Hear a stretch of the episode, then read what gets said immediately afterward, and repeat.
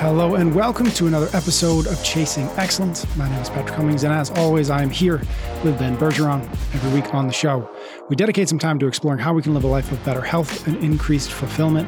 We answer your questions about the five factors of health, dive deep on living a life of excellence, and explore the strategies and frameworks to help us chase what truly matters. Thank you so much, as always, for joining us this week. How are you, Ben? Good.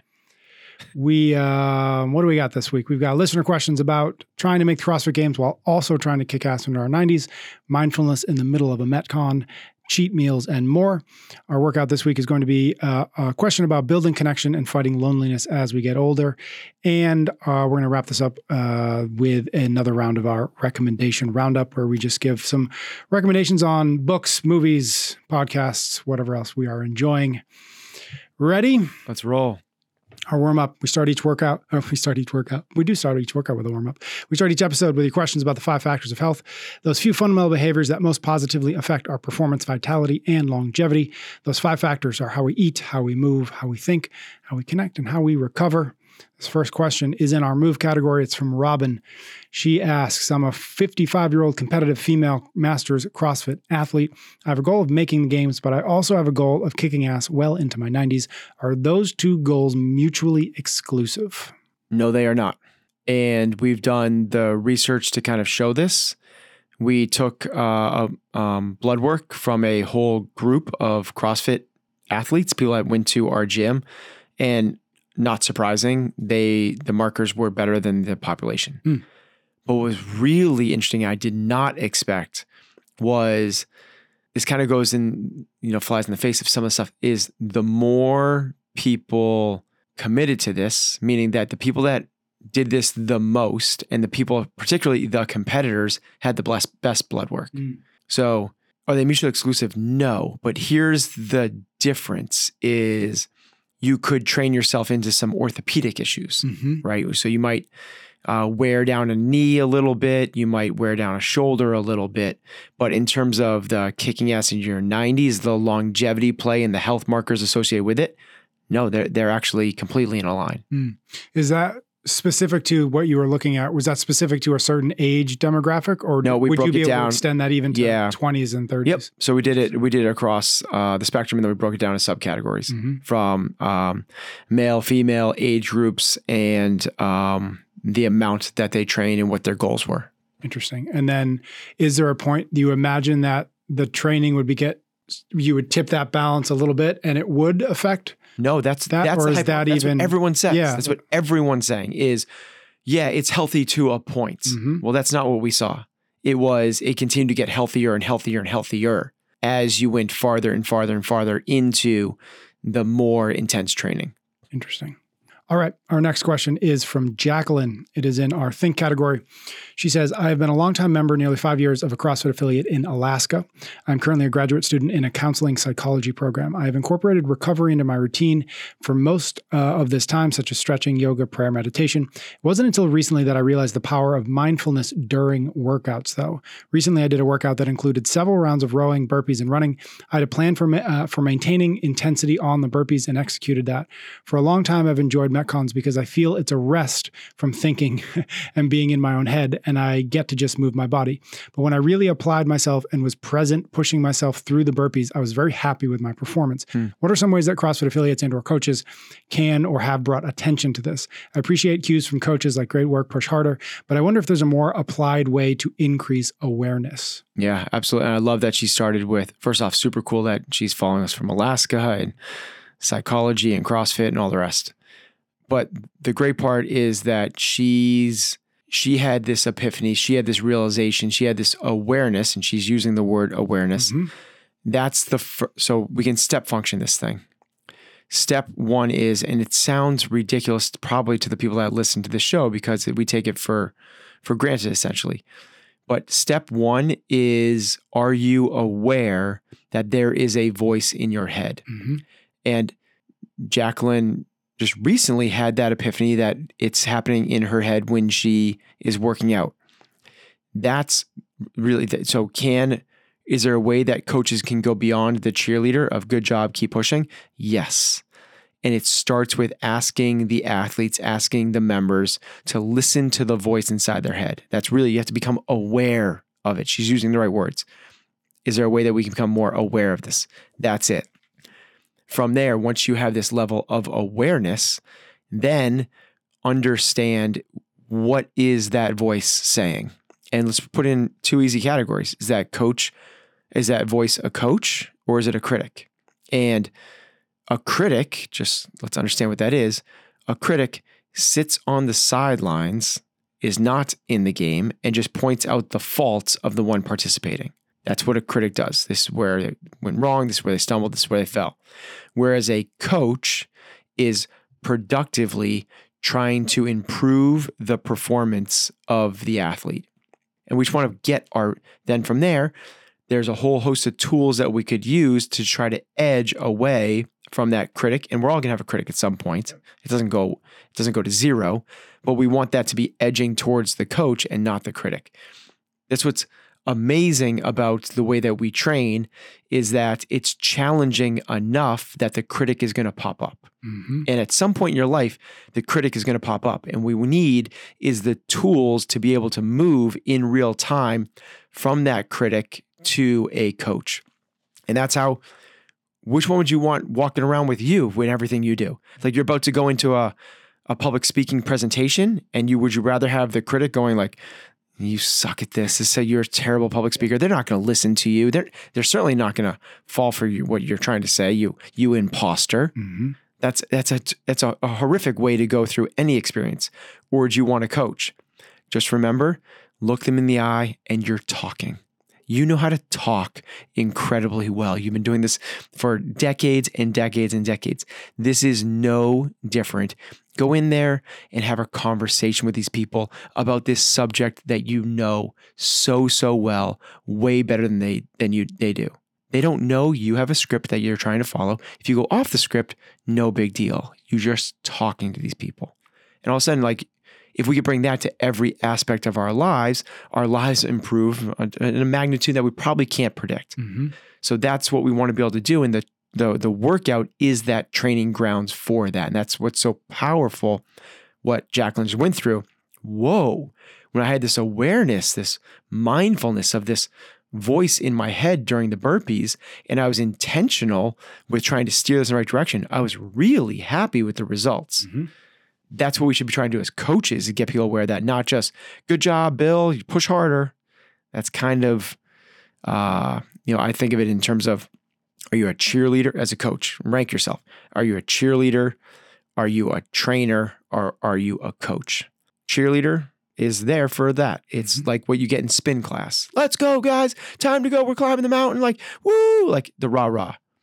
The trainer will talk to you about points of performance. Get your knees out, weight back in your heels, get your elbows up. Okay, let's try to pace this thing this way. But the coach talks to the whole person, Mhm. not just the way the body is moving, but the whole person. And that's what we want all of our coaches to be able to do. And to a degree, what to what Jacqueline's speaking, you, we also want to be able to do that for ourselves. Well, that's the idea. Now, Yeah. now, now you rank yourself. Yeah. Remember, we said critic or coach. Cool. Now that you're a coach, are you a cheerleader? Going, come on, you got this. Like, are you a cheerleader? Yep. Are you a trainer? Come on, push your knees out, like you, you hold the pace. Or are you a coach speaking to your whole body, Mhm. understanding truly what is the best thing for you? All right. Next question is from Shane. It's in our uh, eat category. If one prioritizes unprocessed foods and is careful about what they eat, do you think it's okay to have a weekly cheat meal with fast food and very processed foods? I've often felt a bit flat for the next couple days after that. Am I undoing some of the good of being so disciplined the rest of the week? Shane? Shane. Shane. Okay, so Shane has two questions in there. Yep. The first one, is it okay? Yep.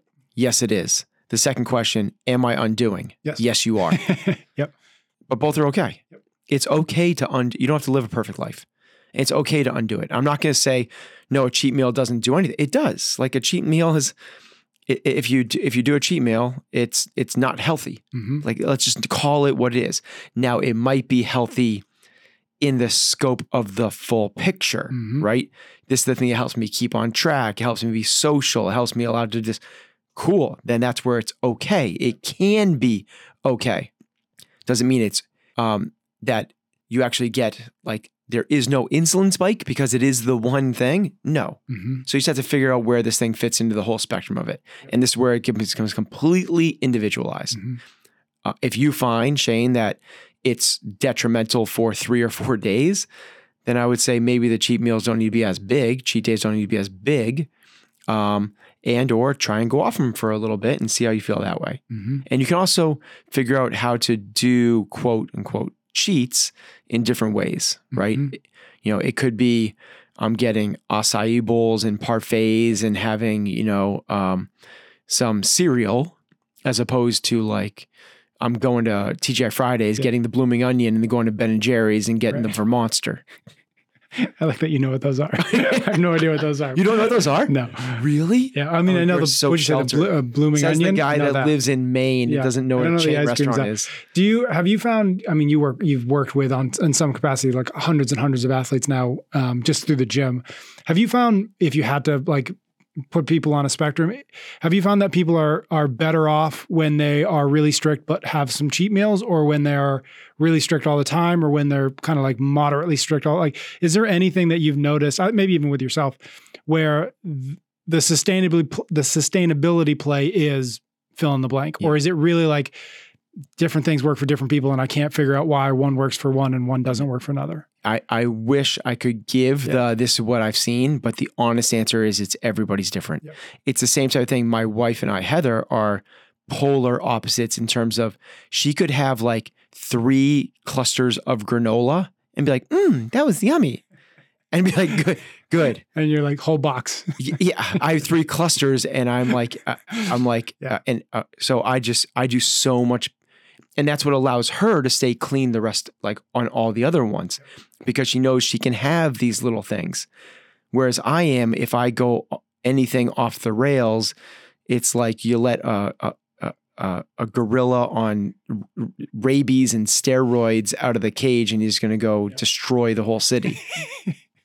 All right, next one's from Edwin in our recover bucket. I think of that Rampage game. Like, do you remember that Rampage game when you were a kid? The arcade game, the gorilla that destroys the city. Like, he's like King Kong, and No, but I can oh my god, you are. We got we got a lot of. We got a living to do. We got a lot yeah, of we living. got, we got a lot of living to do. Go to Uh, go to TGI Fridays and play Rampage. go to the arcade. Uh, Edwin, uh, I've been thinking about recovery and the well-known fact that the uh, that muscles need to rest between sessions for about 48 hours. This makes me a bit perplexed. CrossFit is so varied and works so many uh, many muscle groups that it does not make sense to me. If I do a heavy leg day with squats and lunges on Monday, would I harm my, my recovery if the next day I train a long workout involving my legs, or is it mainly the heavy strength training that requires a bit of recovery? Generally, I would say that every CrossFit session is in some aspect or does in some aspect involve my legs, for example. How would I go about thinking uh, about recovery in that case? Uh there's a. I'm trying to. Okay, There's the he's he's right. Uh, Yeah. so like yes, like there is that principle of um, when you recover, you get stronger. It's the, you know, it's the adaptation principle where um, during rest is when you get stronger, and that's the, where it came from. And but it came from bodybuilding, Mm, where you do one body part per day. Everyone knows, like Monday's chest day. yeah. yeah. Like Mondays were the best because you got to do chest day. No one skips, no guys skip chest day, and maybe Yeah. girls go and do butt day or whatever it is. Um, and you would trash the muscle so bad that yeah, you need to take the 48 to 72 hours afterwards, and that's the recipe for hypertrophy for muscle growth, and that is a really powerful recipe to get that. CrossFit's not interested in that's not the goal. So Mhm. we get as a side effect, but it's not the goal. We're a little bit closer to like swimmers. mhm. And wouldn't it be weird to Mhm. go to swim practice on Monday and you show up on Tuesday and coach is like, all right, everybody in the pool. And you're like, whoa, whoa, whoa, coach, coach, coach. I swam yesterday. Mhm. I'll see you on Thursday. Right? It's because swimmers aren't trashing their muscles, they're using them Mm. in a functional way to get from point A to point B. That's what we're doing. Now, caveat, asterisk, subtitle. there are times that we trash ourselves. Yeah. We do Karen, we do 150 wall balls, and the next three days, your legs are smashed. Yep. Yes, you're not supposed to go and do a bunch of lunges and squats following that. And this is where an elegantly programmed, thoughtful, methodical program takes this into consideration. and you, it's a reason that we train movements, not body parts. So there's 10 different macro movements. It's things like upper body pulling and pushing, lower body, upper body pulling and pushing, um, ankle dominant, hip opening, hip closing, holds, um, and so on. Mm-hmm. We want to, when we do a pulling motion one day, you'll, if, it, if you're following a good program like CompTrain does, you would not see upper body pulling in a big way. It also depends on load and intensity and volume dependent. But if we're going to do 150 pull ups one day, you're probably not going to see 10 uh, legless rope climbs the next day, Mhm. right? You're going to see something, if we use our upper body, it'd be something like push ups, Mhm. which is using the different movement plane, which then requires different muscles. So it allows you to continue to work, but not the exact same muscle groups and patterns, particularly if they got overworked the, the days before. Yeah, and that, that I think, and correct me if I'm wrong, but that's always been when people misunderstand CrossFit, they see CrossFit as randomness, Mhm. not variance. Yeah. And what you're describing is variance. What So people see is like This oh, is a cool so I think we could dive into a lot, right? But um, you're exactly right. There, it's um, yeah, variance means it changes. It's not random at all. Well, I shouldn't say that. Maybe some people are cha- programming randomly. Hey, let's do Helen today, and tomorrow they're like, let's do Fran, and the next day they're like, let's do I've had days of those. I've had Yeah. days. Yeah. Right. But if you if you understand um, programming and the methodology behind it, I'll take some examples. So today in um, CompTrain and in our gym, CFNE, we did a workout called um, um, Practical Joker, Mhm. which was rowing, um, uh, deadlifts, and toe to bar. Cool. So when you're rowing, you're using your legs, right? When you're doing deadlifts, you're using your legs. When you're doing toes bar, you're using your arms. Yesterday, we did biking and thrusters. When you're biking, you're using your legs. When you're thrusting, you're using your legs. When you're doing thrusters, you're using your arms. But the muscles you used in the thrusters are the opposite muscles that you use in a toe to bar. A Mhm. toe to bar is an upper body pull, where a thruster is an upper body push. When you're doing a uh, thruster, you're using your lower body, yes, but there it's a squat dominant movement pattern, meaning you're using primarily quad, and then you're using in a pushing mash fashion. Whereas today we did deadlift, you're using your legs, yes, but it's a pull, so using primarily posterior chain, hamstrings, glutes, and low back. So yes, you're using your legs, but if the program is set up appropriately, you get to ride this level of um, frequency without overtraining. Mhm. Got it. Okay. We and yes, we could totally geek out on that Yeah, for a while. That's we'll leave it my, there. I like fun. I like talking about that stuff. Last question we've got in our warm up is in our connect bucket, as it always is. Is from Stuart. How do you respond when a friend or coworker gives you advice like uh, that you don't agree with? Trying to be open minded and ask questions. However, sometimes I can't hold my tongue when somebody tries to quote unquote health educate others with dogmatic or incorrect advice, such as questioning fruit and vegetables, or argues that only game meat is healthy. Okay, there's um, two approaches to this, Mhm. two, two, two aspects to this question. The first one is um, let them have it. Mm-hmm. Like eh, they're not wrong. They, they might, I should say, they might not be wrong, right? Mhm. Going with open mind, like, be curious, like that. I've learned a lot from having conversations where I didn't recognize my own blind blind spots, and or other times where I've been like, "Oh, dude, you're so wrong," you know. And then ten years later, I'm like, "Oh, gee, now I understand that." Yeah. So that's the first one. Is like, it's not about politicking. It's not about trying to debate to get your way. Like we don't need to do that. Instead, just ask questions. Like you truly, I mean, we talk about this a lot in this podcast. Truly ask questions, being curious about why they think that. And maybe you'll end up learning something. And whether you learn something or not, the goal is not to try to convince them or certainly not get frustrated as they talk about it. So that's the first one is like, we don't need to try to convince people to come over to our side, Mhm. whatever that side might be. The next one is this understanding of health. And we were talking about this a little bit earlier. And when you have this framework, and let's do a whole podcast on this because it'd be really fun to talk about. When you have this framework, it really helps to kind of put things under understand where people are coming from. Mm-hmm. And this framework is really simple. There's the five factors of health: how you eat, sleep, train, think, and connect. Well, each one of those, there's a behavior of those that will make you sick. There's a behavior that will make you well, and there's a behavior that will make you um, fit. So let's take the nutrition thing, right? So the nutrition one is if you eat ultra processed foods, Doritos and candy, which by the way, after getting back from Sweden, I think I don't know if we talked about this. I I I was so shocked at what they eat for snacks that I looked up the um, the most popular snack foods in America, and it gave me a list of about 20. 16 of them are just legit candy. Mm-hmm. Skittles, Twix, Snickers, Starburst. That's our snacks. Mm. That's our that's what we snack on. Then there was some things like Chex Mix and stuff like that that weren't legit candy, but there was zero, zero. Everything was ultra processed. Yep. Okay, so that if you eat ultra processed foods, you're sick. So again, I just want to bring it back up again. You take the five factors and you put them on the spectrum from sick, well to fit. If you eat ultra processed foods, you're going to be sick.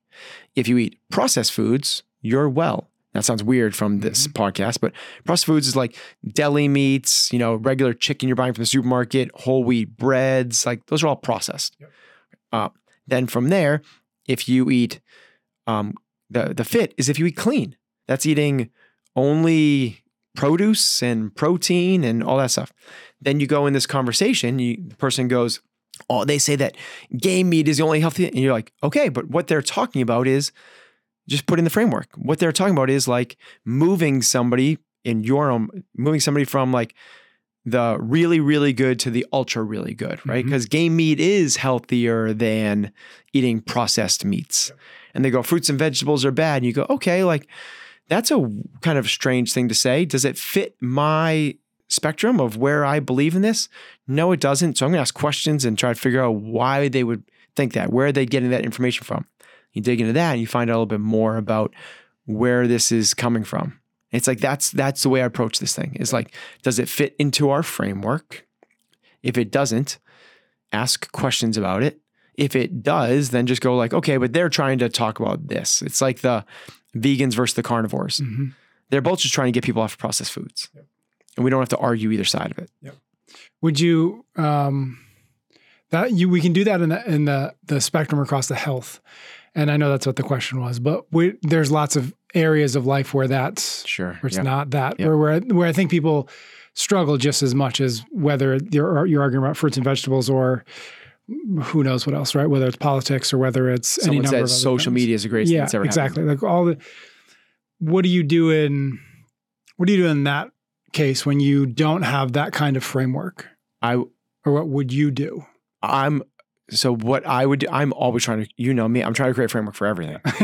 right. So you were on the fly. Yeah. So it's like, oh, I don't know where this fits. hmm I don't I don't have this in my in on my radar. So I need to know where this thing is. And if it sits outside of that, then either do I want to pull it in and put this as a put this as a piece of the puzzle or I'm like, no, this piece does not fit. hmm I don't want this in here right now. And I'm um it would be easier if we had a concrete example. If someone's like um you know, um sniffing, you know, markers is like really healthy. Like, Yep. okay, well, that's a health thing. That's I can't get out of the thing. health thing, Yeah. but that doesn't fit in the health framework. yeah. Um, um, the war in the Ukraine Mhm. is dot dot dot. Yep. Okay, am I going to go like, do I want this in my framework of the life that I am leading and trying to go and try to get from where I want to be? Does it fit in here, or is this a distraction? And if it's a distraction, maybe I'll ask a couple questions to make sure that it's a distraction as opposed to some. I'm going to pull in a couple threads and go, can I work this in? Should this be worked in? No, this is this is not going to get me to where I want to be. And you know, you've said it, pay attention to where your attention is going. Mhm. If your attention is going to something that's distracting you from where you ultimately want to go, you move on. Mhm. You don't debate it. So in this case, vegetables are bad for you. Okay, I'm going to ask a couple questions about that, and if I realize it's not where going to help me get to where I want to go, like I'm going to move on. Mhm. Mhm. Just you kind of you you need to make sure we're moving the ball down the court. right. All right. Speaking of moving, moving the ball down the court, we're going to take a quick break. And when we come back, we're going to jump into our workout. Uh, a listener question about how to find the right circle of people to surround yourself with. So stay tuned. This week's episode is brought to you by Timeline Nutrition. Head to timelinenutrition.com slash excellence to learn about their signature product, MitoPure which is the first product to offer a precise dose of urolithin A to upgrade your mitochondria function, increase your cellular energy, and improve your muscle strength and endurance.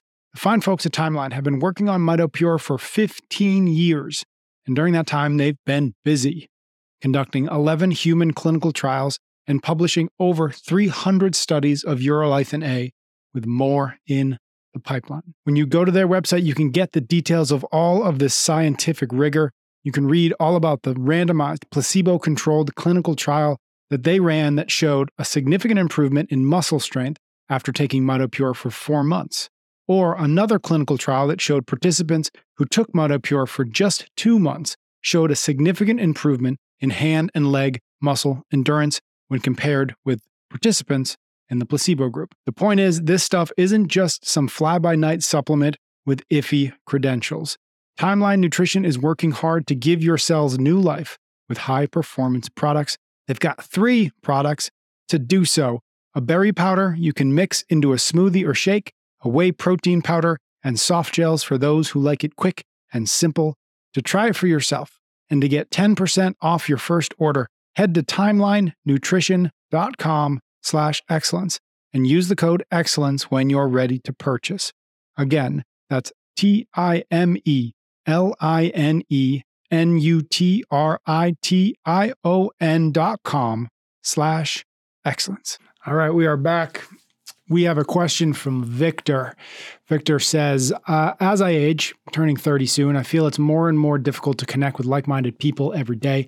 I currently work in a company where no one is really into sports or health or fitness, but more into partying, which is fine, but not of uh, not in my interest, which makes it difficult to connect with people. I also don't have access to a CrossFit gym where I could potentially meet more people that might share uh, common interests. So I currently train in a Globo gym, which is a whole different atmosphere. Any tips on meeting like minded people to create that important circle of relationships around you? I, and I will just say, like I, I this I flagged this question because it's something I've been thinking about. And I kind of wanted to chat with you about. So this is this is my excuse, which is, um, the Surgeon General of the U.S. probably like two months ago came out with a report that basically said, and I should have pulled it up. I don't, I don't have it right in front of me, but effectively said that we are in the U.S. we have an epidemic of loneliness.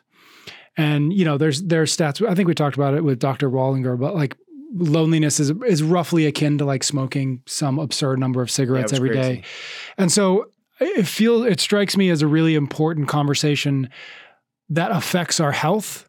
You know, we talk about connection all the time, but you know, it's it's one of those things that I think we're not doing a we're not doing a very good job of figuring out what to do about it. Right? In the same way that we can make that argument about health broadly or fitness or nutrition and what I think con- I think the connection bucket feels like it's something we pay lip service to. Like, yeah, that's important. But based on the data, based on what people are seeing, based on I think our collective experience, like we haven't, there's no, we don't have a solve for this yet. I think CrossFit gyms are an amazing solve for it. But to Victor's point, we don't always have access to it, or we don't always have time to get there. We don't have the, the the money to get into one, right? So I just thought this was an interesting question, and maybe give us an excuse to talk about the importance of relationships and the dangers of loneliness, which is really what Victor's asking us about. Yeah, I'll give I'll give Victor a lot of credit too because it's not that he doesn't have people around him. He has people around him that don't have the share, you know, don't speak the same truths. They don't have the same values. They don't. They're into partying and doing the other things, and he wants health, and um, he understands the importance of of surrounding yourself with those people that have the shared values. That's pretty amazing. I'm a I'm a really big believer that your environment is more likely to change you than you are to change your environment. Mm. And if you're in a bad environment, you got to get out. That's that's just kind of the, the the the truth of it. Yeah. Or in Victor's case, maybe a neutral environment.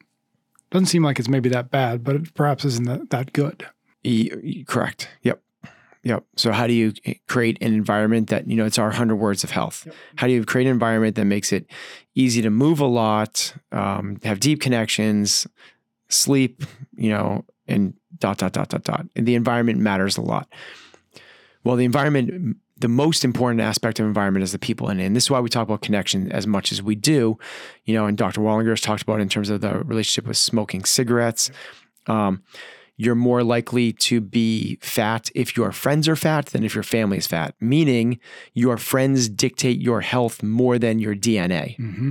It's it's absurd it's an absurdly high number. You're like 171% more likely to be fat if your friends are fat. It makes total sense. If your friends are going and you know drinking beer and having buffalo wings 5 nights a week and they're just sedentary and that's the way that they get together and share their that's what's going to happen. We see the same thing in terms of people trying to get break addictions. They can break an addiction when they're in a new environment. They can put it back in their own environment, Mm-hmm. and the addiction resurfaces.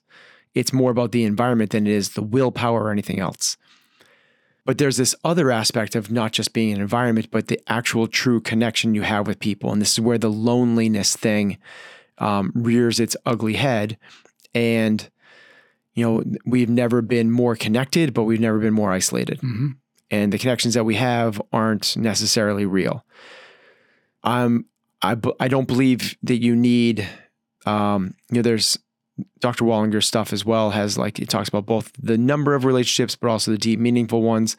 I'm just a huge believer in that you have to have the deep, meaningful ones. Mm-hmm. Um, and I think if you have the deep, a few deep, meaningful ones, situations like Victor's in don't affect you because it's neutral. But if you don't have that deep, meaningful relationship, things like Victor's thing drag you down. Yep. And I think that's why it's really important to make sure that you have. I'm going to give a, because it's so elusive, it's so vague, it's so ambiguous.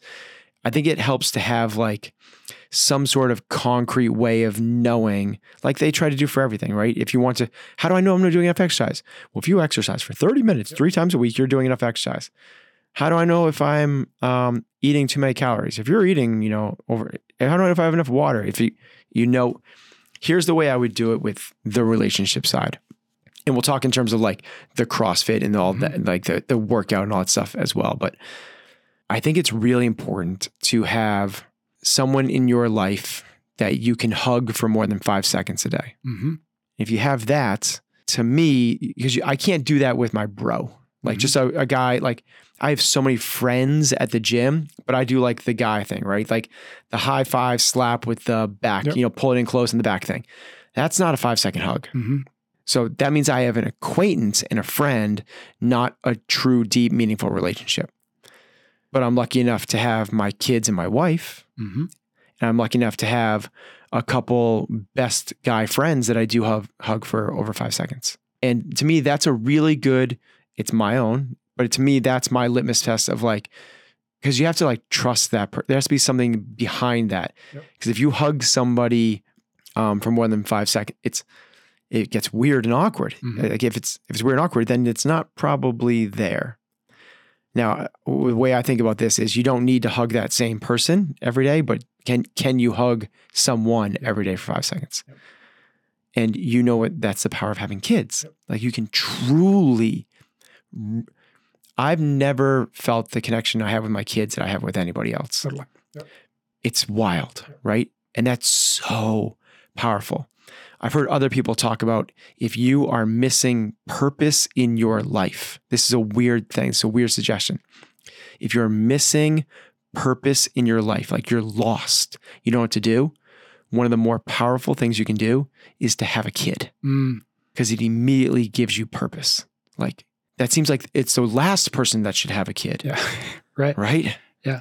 Now, I'm not saying that that is the prescription, that is the recipe to fix that, but it's a tool Mhm. and it could do it. It just speaks to the magnitude of what that relationship is. And if you have a kid, it it's I don't want to say it's hard to be lonely because you're still not going to connect on the way that you need to connect with an adult as well. To me, if you have a child, a loved one, and a friend that you can hug for five seconds a day that you see every day, we're probably doing pretty damn good in the connect bucket. Mhm. As long as we're removing toxic people from the situation as well. Because if you're have a kid that you get along with really well, but your spouse is you think is a, a the devil and it's a toxic thing, well, now we're balancing those two things out. I actually don't think we're about. If you have, I came across this recently as well. One person that's operating at a really high level of love is like it equates the power of like 50 people Mm. that are in negative. That's how powerful that is. So I'm not gonna say you if you have a really good relationship with your kid, but a terrible relationship with your spouse, you're a neutral. I think you're net positive. That's why I don't think you need to have 50 of these really powerful relationships. Just two or three can really be incredibly impactful. Um, I'm gonna I'm gonna switch tracks just a little bit. Um, I have I have a little stat in front of me that I think is interesting. It says the percentage of men with at least six close friends fell by half since uh, 1990, from 55% to 27%. The study also found that the percentage of men without any close friends jumped from 3% to 15%, a five-fold increase. So between 1990 and I don't know when this 1990. 1990. Um, so, So, let's assume the last 30 years. yeah, exactly. Let's assume that.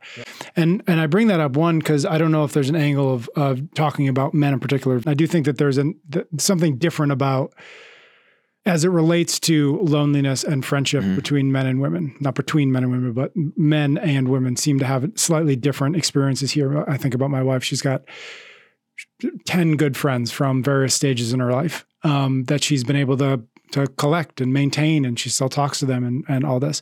And for me it's all it's far more difficult. Yeah. and i don't have that. Like she's got friends from high school and i don't know anybody from high school anymore right? I didn't, and obviously that's individual and it, it kind of dependent but i do think that, that that as men it is harder. And i haven't quite figured out why. I haven't quite been able to put kind of put my finger on what about it is harder or why it's harder but i'm curious your thoughts on on that because what you just said the the five second hug the first thing and the reason i found that stat is like that's going to be real that's hard unless you have kids and a Yep. wife like that Yep. that's easy i find somebody else Yep. right that becomes harder Okay, so let's start with like why. Why is it? And it's built into your biology. Mhm. It, it it really is. From the vast majority of the human existence, the job of the man was to go out and uh, essentially be a, a warrior, a, a protector, and a provider. That's what the job was. It- um, fight off invaders, go out, uh, kill some game, that type of thing. Mhm. Provide for the family and protect the family. Um, that didn't require high levels of uh, emotional sensitivity. It didn't. It certainly didn't require. It, it- vulnerability was at the opposite of what was needed there. Mhm. And showing vulnerability again, just understand what that is. Vulnerability is showing weakness. Mhm. And if you showed weakness, which by the way, vulnerability is also the thing that creates trust Yep. and creates closeness. Yep. It's the thing that as a warrior, your first thing you're told not to do is never show weakness. Never. So that's where that came from. On the female side, their roles were to keep um, like have your pulse on the tribe and um, create strong bonds and connections. That's what their roles were. So once you have that prism of how to kind of like understand where we are right now, it's built into females now today that this is it's kind of just part of their DNA and their makeup that they want they're social beings where we are more isolated beings and we're not we're not on a deep biological level um, showing vulnerability and getting close to people is not what we do. Mhm. So it is more challenging, 100%. And I think it speaks to the same. I don't think we're we're the the rare exceptions uh, where we don't have lots of friends from high school. There's a number of um, different groups. It's really interesting when you were reading that statistic, those how those statistics have dropped in terms of number of friends and risen in terms of zero friends. Yeah.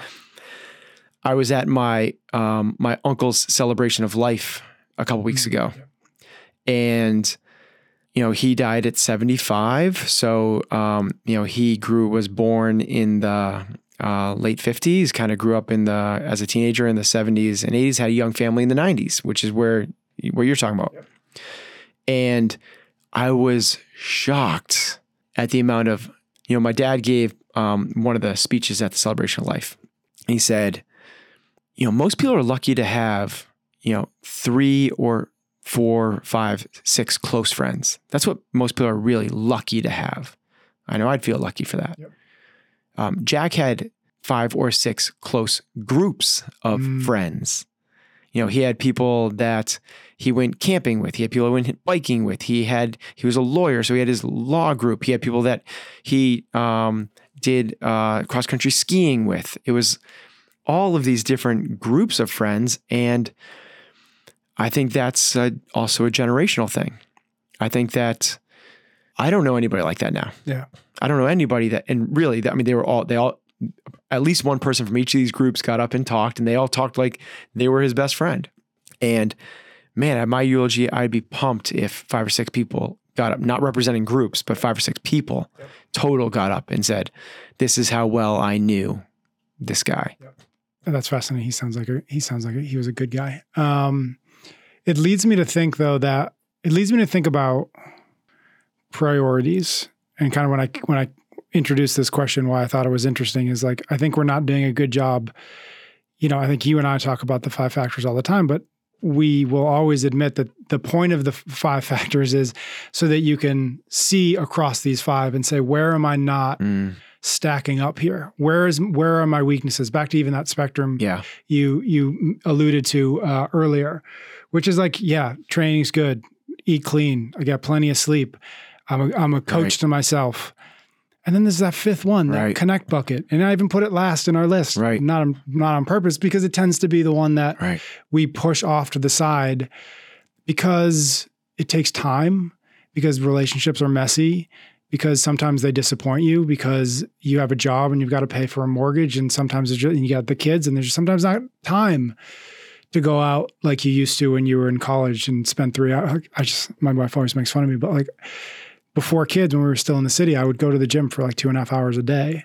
And I wasn't training for two and a half hours. I was I was there, but I was there because that's where all my friends were. Right. And I was like, that's that's where my happy place was. And I know that there were periods of CrossFit New England, but that, like this place was just like your happy place. And um, and so we end up deprioritizing this one thing.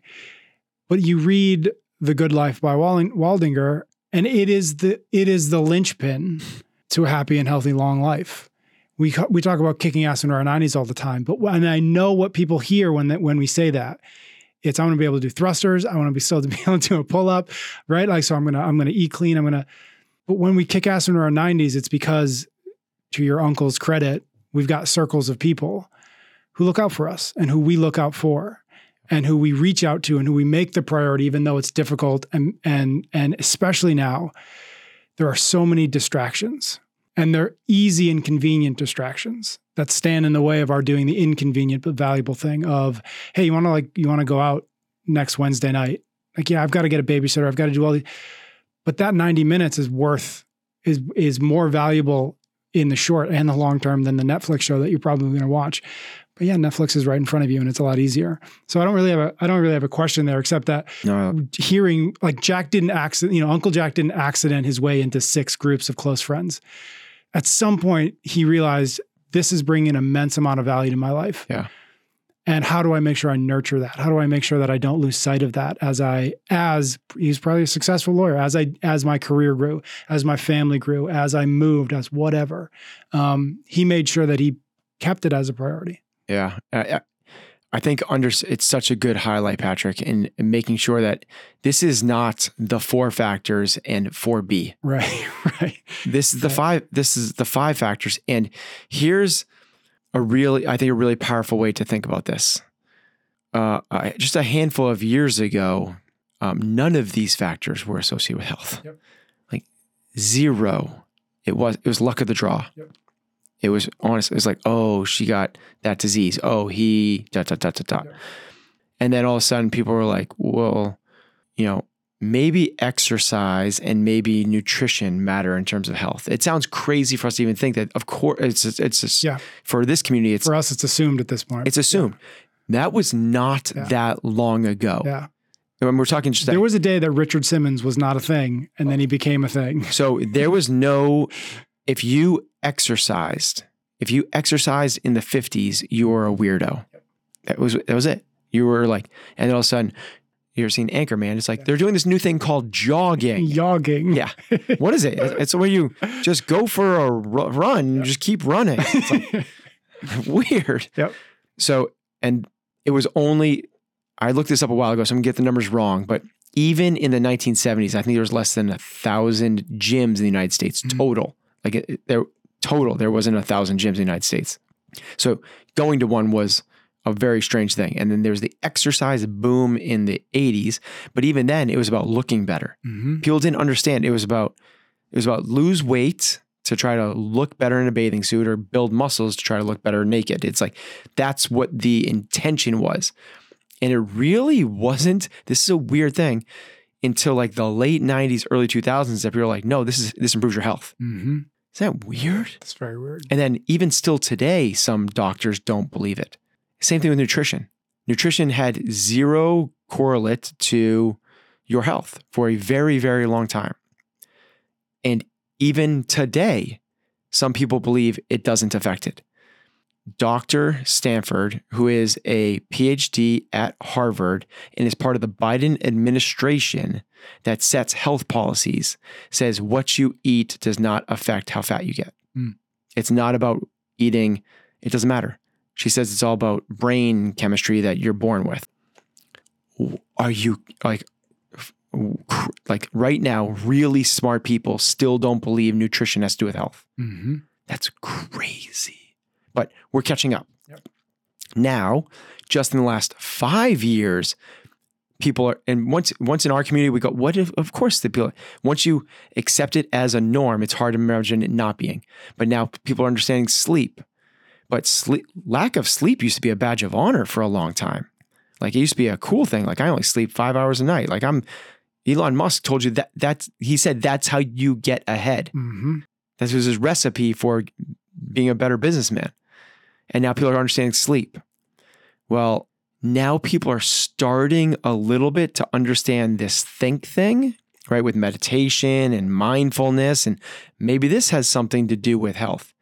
And they're also just maybe starting to understand your relationships and getting out in nature matters as well. But it's just, this is so at the forefront that it's not even in, forget about mainstream conversation. It's not in anyone's conversation. hmm But I promise you, in three or four decades, it will be. hmm Just like everyone accepts that exercise and just everyone that accepts food is. It's just that we've been a little bit on the forefront of this thing.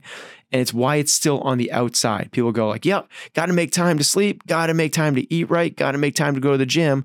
And yeah, there's that relationship thing Yep. that, you know, Ben and Patrick talk about. Yep. Yeah, but, but, but, but, but we'll get to that when it gets to it. It might be number one hmm like in terms of when they, you know, the good life in the Harvard study says it is number one. So I'm not gonna put all my eggs in one basket, but it might be the number one. Yep. I just don't think there is one- one. It's got it's it's the balance across them all, and this is. You know, going back to that sick, well, fitness continuum, you can map everything on that continuum. So think of the bell shaped curve. On one side of the bell shaped curve, on the lower left hand side, you have sickness. In the top of the curve, you have wellness. And on the other side of the curve, you have fitness. You can map all things associated with health on that spectrum. And people know real easy, the doctors know this. Like when you go there, they take your resting heart rate. Okay, if your resting heart rate is 100, you're sick. If your resting heart rate is 75, you're well. They don't talk to you about anything. If your resting heart rate is 50, they're like, whoa, are you a triathlete? Are you a exercise? Is your heart rate always, you're fit. Same thing with fasting glucose. If your fasting glucose is 110, you're sick. If your fasting glucose is 90, you're well. If fasting glucose is 70, you're healthy. We can do this with your deadlift. Can you deadlift half your body weight? If you can't deadlift half your body weight, you're sick. You can't perform everyday function. Deadlift one times your body weight, you're well. Two times your body weight, you're fit. Here's the awesome part. You can do this with the five factors we already talked about with food. hmm If you eat ultra processed food, you're sick. If you eat processed food, you're well. If you eat clean food, you're fit. Now, if you do that with relationships, let's do that. If you have toxic relationships in your life, you're going to be sick. hmm That's a shame, but guess what? if you have friends and acquaintances, like coworkers that you get along with, and um, people that you talk to on social media and text, you're well, you're doing fine. You're not. If you have those people that you love, meaning the people that you can hug for over five seconds, you're doing well. You're fit. You're fit. Oh, not well. You are fit. Mhm, You fit. Now, here's the way to take this. Now, you also do that with think, and you do it on the, you know, um, victim, optimist, warrior mindset. You do that with sleep. You do it five, seven, nine hours. And here's the idea: is we want to be on the right side of that spectrum on all five factors. It's not how far you go in any one of them. You don't get extra credit for being able to do a whole bunch of uh, deadlifts and pull-ups and run fast if you have toxic relationships. Mhm. You want to be on this side, on the right hand side of that bell curve in all categories. And the goal is move all of them to the well category. Once you get them all to the well, then if you want to, go chase some of the things over that way. Mhm. Totally cool. But you're not doing yourself any services by eating, you know, you know, everything out of your garden and um um, you know, training for the CrossFit games if you have toxic relationships. Mhm. You're much better backing off on those two things and bring your relationships up. That is how you get to well. hmm hmm Um, wrapping this up, back to Victor's question. Anything you you any advice given? Even anything we just talked about. You know, his question was any tips on meeting like-minded people uh, that create that important circle of relationships. To me, the big takeaway just from thinking about this is is it only happens when you decide to make it a priority. Exactly right. So if it if you're going to make it a priority, what would be a suggested actionable for Victor? Um, I mean, in, in one, I mean, he said this in his questions. I currently work in a company where there's no one into sports, health, and fitness. Where you work is a choice you make. Might not feel like it. Might feel like I, I have to be here because it pays me X, Y, and Z. But uh, in the, if you look at work with an abundant mindset, you start to recognize that Mm, there is work everywhere, mm, and we live in an incredible time that work is mm, can be everywhere and that can be a bad thing, but it can also be everywhere and that can be a good thing. Mhm. And so if like we've talked about before, if you spend a good amount of your time at a place and that and that place is creating an environment that is pulling you in one direction and it's not pushing you in the direction you want to go, it's a choice every day you wake up and you decide to go back there. Doesn't mean it's an easy choice to to make. hard choice. It's a very hard choice, Yep. but it is a choice that you can start to make. You can But make a life is one. the good life is made up of hard choices. Exactly. And you can you can make a choice that if maybe doesn't put you in a place where you're surrounded by the right kind of people, puts you in a context in which, you know, one of his things is I don't live near I don't have access to a CrossFit gym. Okay, that means you've made a choice about where you're working and and the place in which you live so that you can work in that job. There are a lot of CrossFit gyms out there. There are a lot of places you can move to that would give you the kind of life that would allow you to prioritize friendships that you probably already have or family that you probably already have, but you're maybe too far away to see them. Okay, well, that's a now again, that's a choice you can make. You can find a job Hmm. somewhere closer to that. You can find a job somewhere that's maybe it's in a city so that you can be surrounded by people, right? Like there's any Yeah. there's an infinite amount of things that once you recognize that where you work is a choice, how you work is a choice. Again, it can be a difficult choice to change, but it but to me, thinking about the five factors is to are is it, and to try to equally weight across all five doesn't it's not going to be easy to do that. It's Hmm. not going to be easy to go across that sp- and say, okay, I got to move this one up there. It's not easy to to increase how much you're sleeping. It's not easy. It's it's more expensive. It's more time consuming to cook your own food, right? Like all of these things as you move across that spectrum go from easy and convenient and empty to hard and inconvenient and filling. Yep.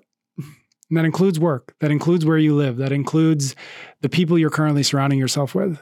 You could stay there and you can you can continue down that road where that's pointing you and you know where that's pointing you or you can take a you can put your big boy pants on and say it is my responsibility to put myself in a place where I am the healthiest. Man, I love that. I love you started with this um, abundance mindset. Yep. That's phenomenal.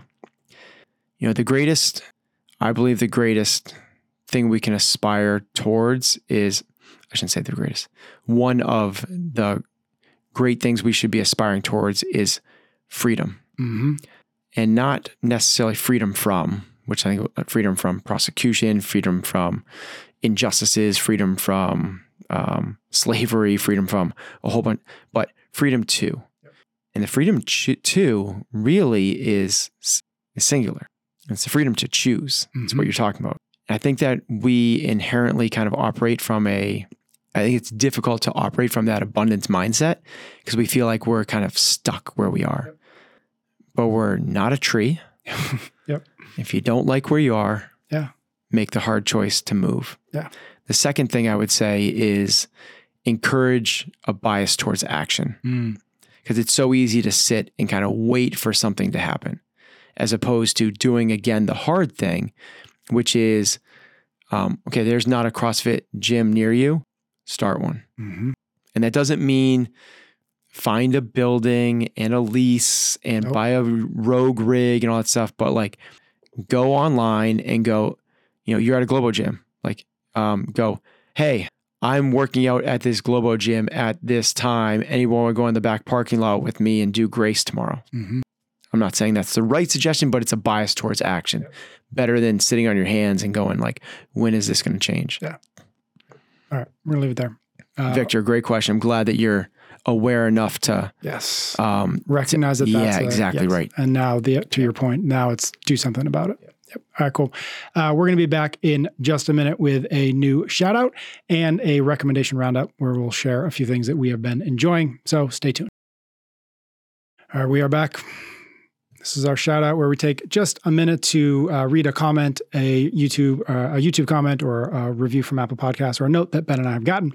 Uh, mostly as a way to just say thank you for continuing to uh, engage with us in this way. This is from Sophie. She sent me this note on Instagram. Just over three years ago, I sent in. I, I love this message. Just over three years ago, I sent in a message uh, with a question on finding joy and happiness in a career which I did not enjoy. I told you about my career as a registered critical care nurse and my lifelong dream of becoming a firefighter. Ben's response all those years ago really helped me stay in nursing to pay for life and to help pay towards investments into my dream. I continued to grind, and every day I worked towards this goal. I never gave up. I never doubted my dream and certainly never lost the faith. Well, it's with a full heart that I wanted to let you know that I finally got accepted into fire school. Uh, and next year I'll be a firefighter. I'm hanging up my scrubs for life and I'm never looking back. The news, only finding out about this a week ago, still hasn't quite hit me. And I'm still pu- uh, punching myself. I think maybe pinching myself. punching myself. Um, I'm still punching myself, thinking uh, I'm about to wake up. Maybe it is punching yourself. I'd like to thank you for chasing excellence, uh, as your as your message really is truly appreciated by myself, and I'm sure others can echo that. Heck yeah. Um, and when I checked in with her, she was like midway through um, firefighter school. I don't know if that's what they call it. Uh, uh, firefighter training, um, and she said it was going great. So Amazing. Love keep that. it up, Sophie. And Heck by now she is uh, likely fully in into the new life. So awesome. Uh, all right, uh, our cool down. We're going to do a recommendation roundup where we uh, spend a couple minutes talking about what we've been enjoying, watching, reading, listening to, partaking in. You want to go first? You you go first. You want me to? Okay, so I'm gonna. This actually, I hadn't thought about this before you mentioned it, but the the, the jogging, um, a lot of that This was Nike. called jogging. was was because of Nike, uh, and because of uh, Phil Knight. And there's a movie that just came out with Ben Affleck Ah, and Matt Damon this. called Air. That was really really good. It's on Amazon okay, Prime. I just can my kids watch it? I heard there's a lot of f bombs. Is or is it okay? Gosh, I don't remember if there's a lot of swears. Then it's probably not. It's, It's- probably it wasn't. I don't think it was so much that I'd be like, Yeah. oh yeah, no, don't do that. Because I looked it up. I was like, is, would this Yeah. be appropriate for kids? There was nothing other than maybe a couple curse words. There was nothing in there that. All would right, be I'm gonna watch because that's what I've been. Yeah, Yeah. great. So it's called Air. I found it on Amazon Prime, though you can probably find it elsewhere. Um, so that's one. What was the again? I should have thought of this before, but I'm just thinking about it. I never think about this until like we have to talk about what we've been enjoying. What was the movie that I had sent you? I I was like, hey, you and your kids would like this. It was the sailing movie. Do you remember what that was Oh. called? Oh, Um, I can find it. dang, I don't. But maybe look it up while. Um, You give yeah, me one. she had a she had a pink boat. She sailed Yep. around. Is a real life story. Yep. She was Australian. the first, like the youngest solo sailor. yeah, She was Australian. Uh, nuts. Yeah. I'll find it. You give me give me something, and then I'll I'll Okay. yell when I find it because I've got to Google it. It's on Netflix. Anyways, that movie was good. yes, we enjoyed that movie as well. Um, I'm excited to watch Air. Um, okay, I uh recently have read two books, and I went through a big drought where I couldn't find a good book for a long time. Mhm. And I uh, the last, it's so fun when you read like True Spirit. There it is. All right, True Spirit Sailing Netflix. movie. It's really That's a good, a good family. it's good, movie. and yeah, my kids loved it. Yeah. Yep. Um it's weird how this happens like you go through like a long time not being able to find a good book and then you read a couple of good ones in a row and i'm in a good spot right now um the first one is uh 10x is easier than 2x Mm. just came out uh benjamin hardy and uh jim uh something sullivan who wrote who's a founder of strategic coach hmm um, and it's really it, I, there's a lot of like profound takeaways from Hmm. it. Um, and it's mostly about how to shift your mindset. And the idea is Dan Sullivan. Dan Sullivan, thank you. Um, the idea is 2x is about how do you get to 2x? You just have to work harder. hmm That sucks, right? Yep. And if you're if you but if you have the concept of going 10x, you have to fundamentally change the way you're approaching everything. Yeah. And 10x is easier than 2x. Mm, And it's really neat. There's a lot of cool things in it. Um, so that was I one. get that. Yep.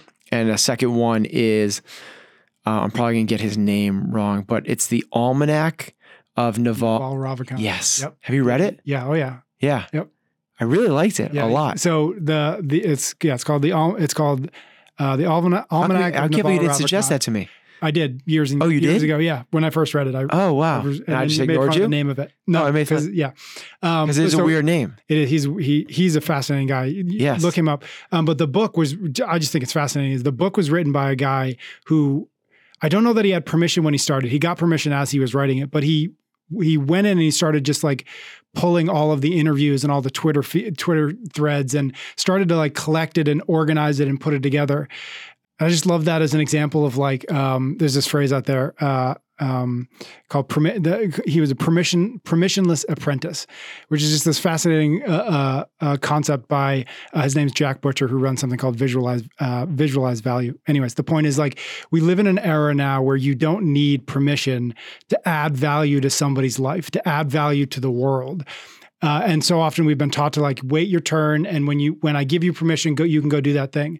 And at least as the beginning of this that project was completely permissionless. He's just like I'm going to start doing this. I think it's valuable, and it's it's it's a bestseller. It's like it's wildly, and the book is amazing. So It's really cool. Yeah. Yeah. Cool. Okay, so the next one is I got a couple books. One is his name is uh, author is Lewis Burgis. It's called "Wanting: The Power of Mimetic Desire in Everyday Life." What was that word? Mum- mimetic desire. What I didn't know what that? this was either. So mimetic desire is the concept that we don't want what we want because of some like inherent thing Ooh. in us and like uh, some inherent thing in that.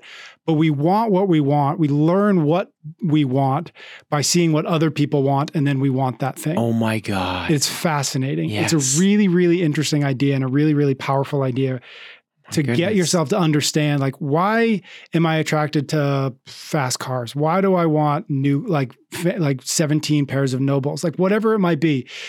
The the argument of the book, the argument of like the the is that we're translating what other people want and we're taking that that and putting it in ourselves because we want not I what they want, but we want be- to be what they I can see are. how that would be uh, beneficial from a survival mechanism, right? Like that's how you. That's the quickest way to learn. Like that person wants those berries. Like I should. there must be something berries. good about those There's berries. right? Yeah. It it that makes a lot of evolutionary sense. So it's fascinating. So that it's called Wanting the Power of Mimetic Desire in Everyday Life. And then the second one is called How to Begin. Uh, start doing something that matters. And this is actually by, I've mentioned him a few times, uh, Michael Bungay Stanier. He wrote The Coaching Habit and The Advice Trap. And this is, I think, his third book. Um, but it's a really interesting kind of step by step process to figure out what he calls, like, we figure out what uh, your worthy goal is. So figuring out like what like what do you have to figure out in order to construct what a worthy goal is. And he's got some ingredients like this is a worthy goal. I think it's like is it daunting? Is it thrilling? And there's a third ingredient that I'm blanking off the top of my head. But like okay, so that and then each kind of chapter, each kind of section of the book is like okay, take the next bit of that the the next piece of the process of uh achieving that worthy goal. What does that look like? What does that look Hmm. like? Uh, really good. I thought it was a really nice kind of step step from what a lot of people do is just like big, hairy, audacious goal. And this book was like, cool. Make sure you have designed the right kind of goal, and then here are the steps that often get in, or the barriers that often get in the way, and the steps around those barriers. Cool. Great. Thanks everybody out there for listening. Thank you for your ratings and your reviews. Big thing, if you've got questions, you want to get into the queue, find me on Instagram, drop me a DM, PS Cummings. Uh, I would love to get a whole bunch of new questions so that Ben and I can tackle this as we get through the summer and beyond the summer into the fall. So again, find me on Instagram, PS Cummings. Drop me a DM. I promise you I will get into our list and into a future episode. Thank you in advance for doing that. Okay, Ben and I will be back next week for another episode of Chasing Excellence.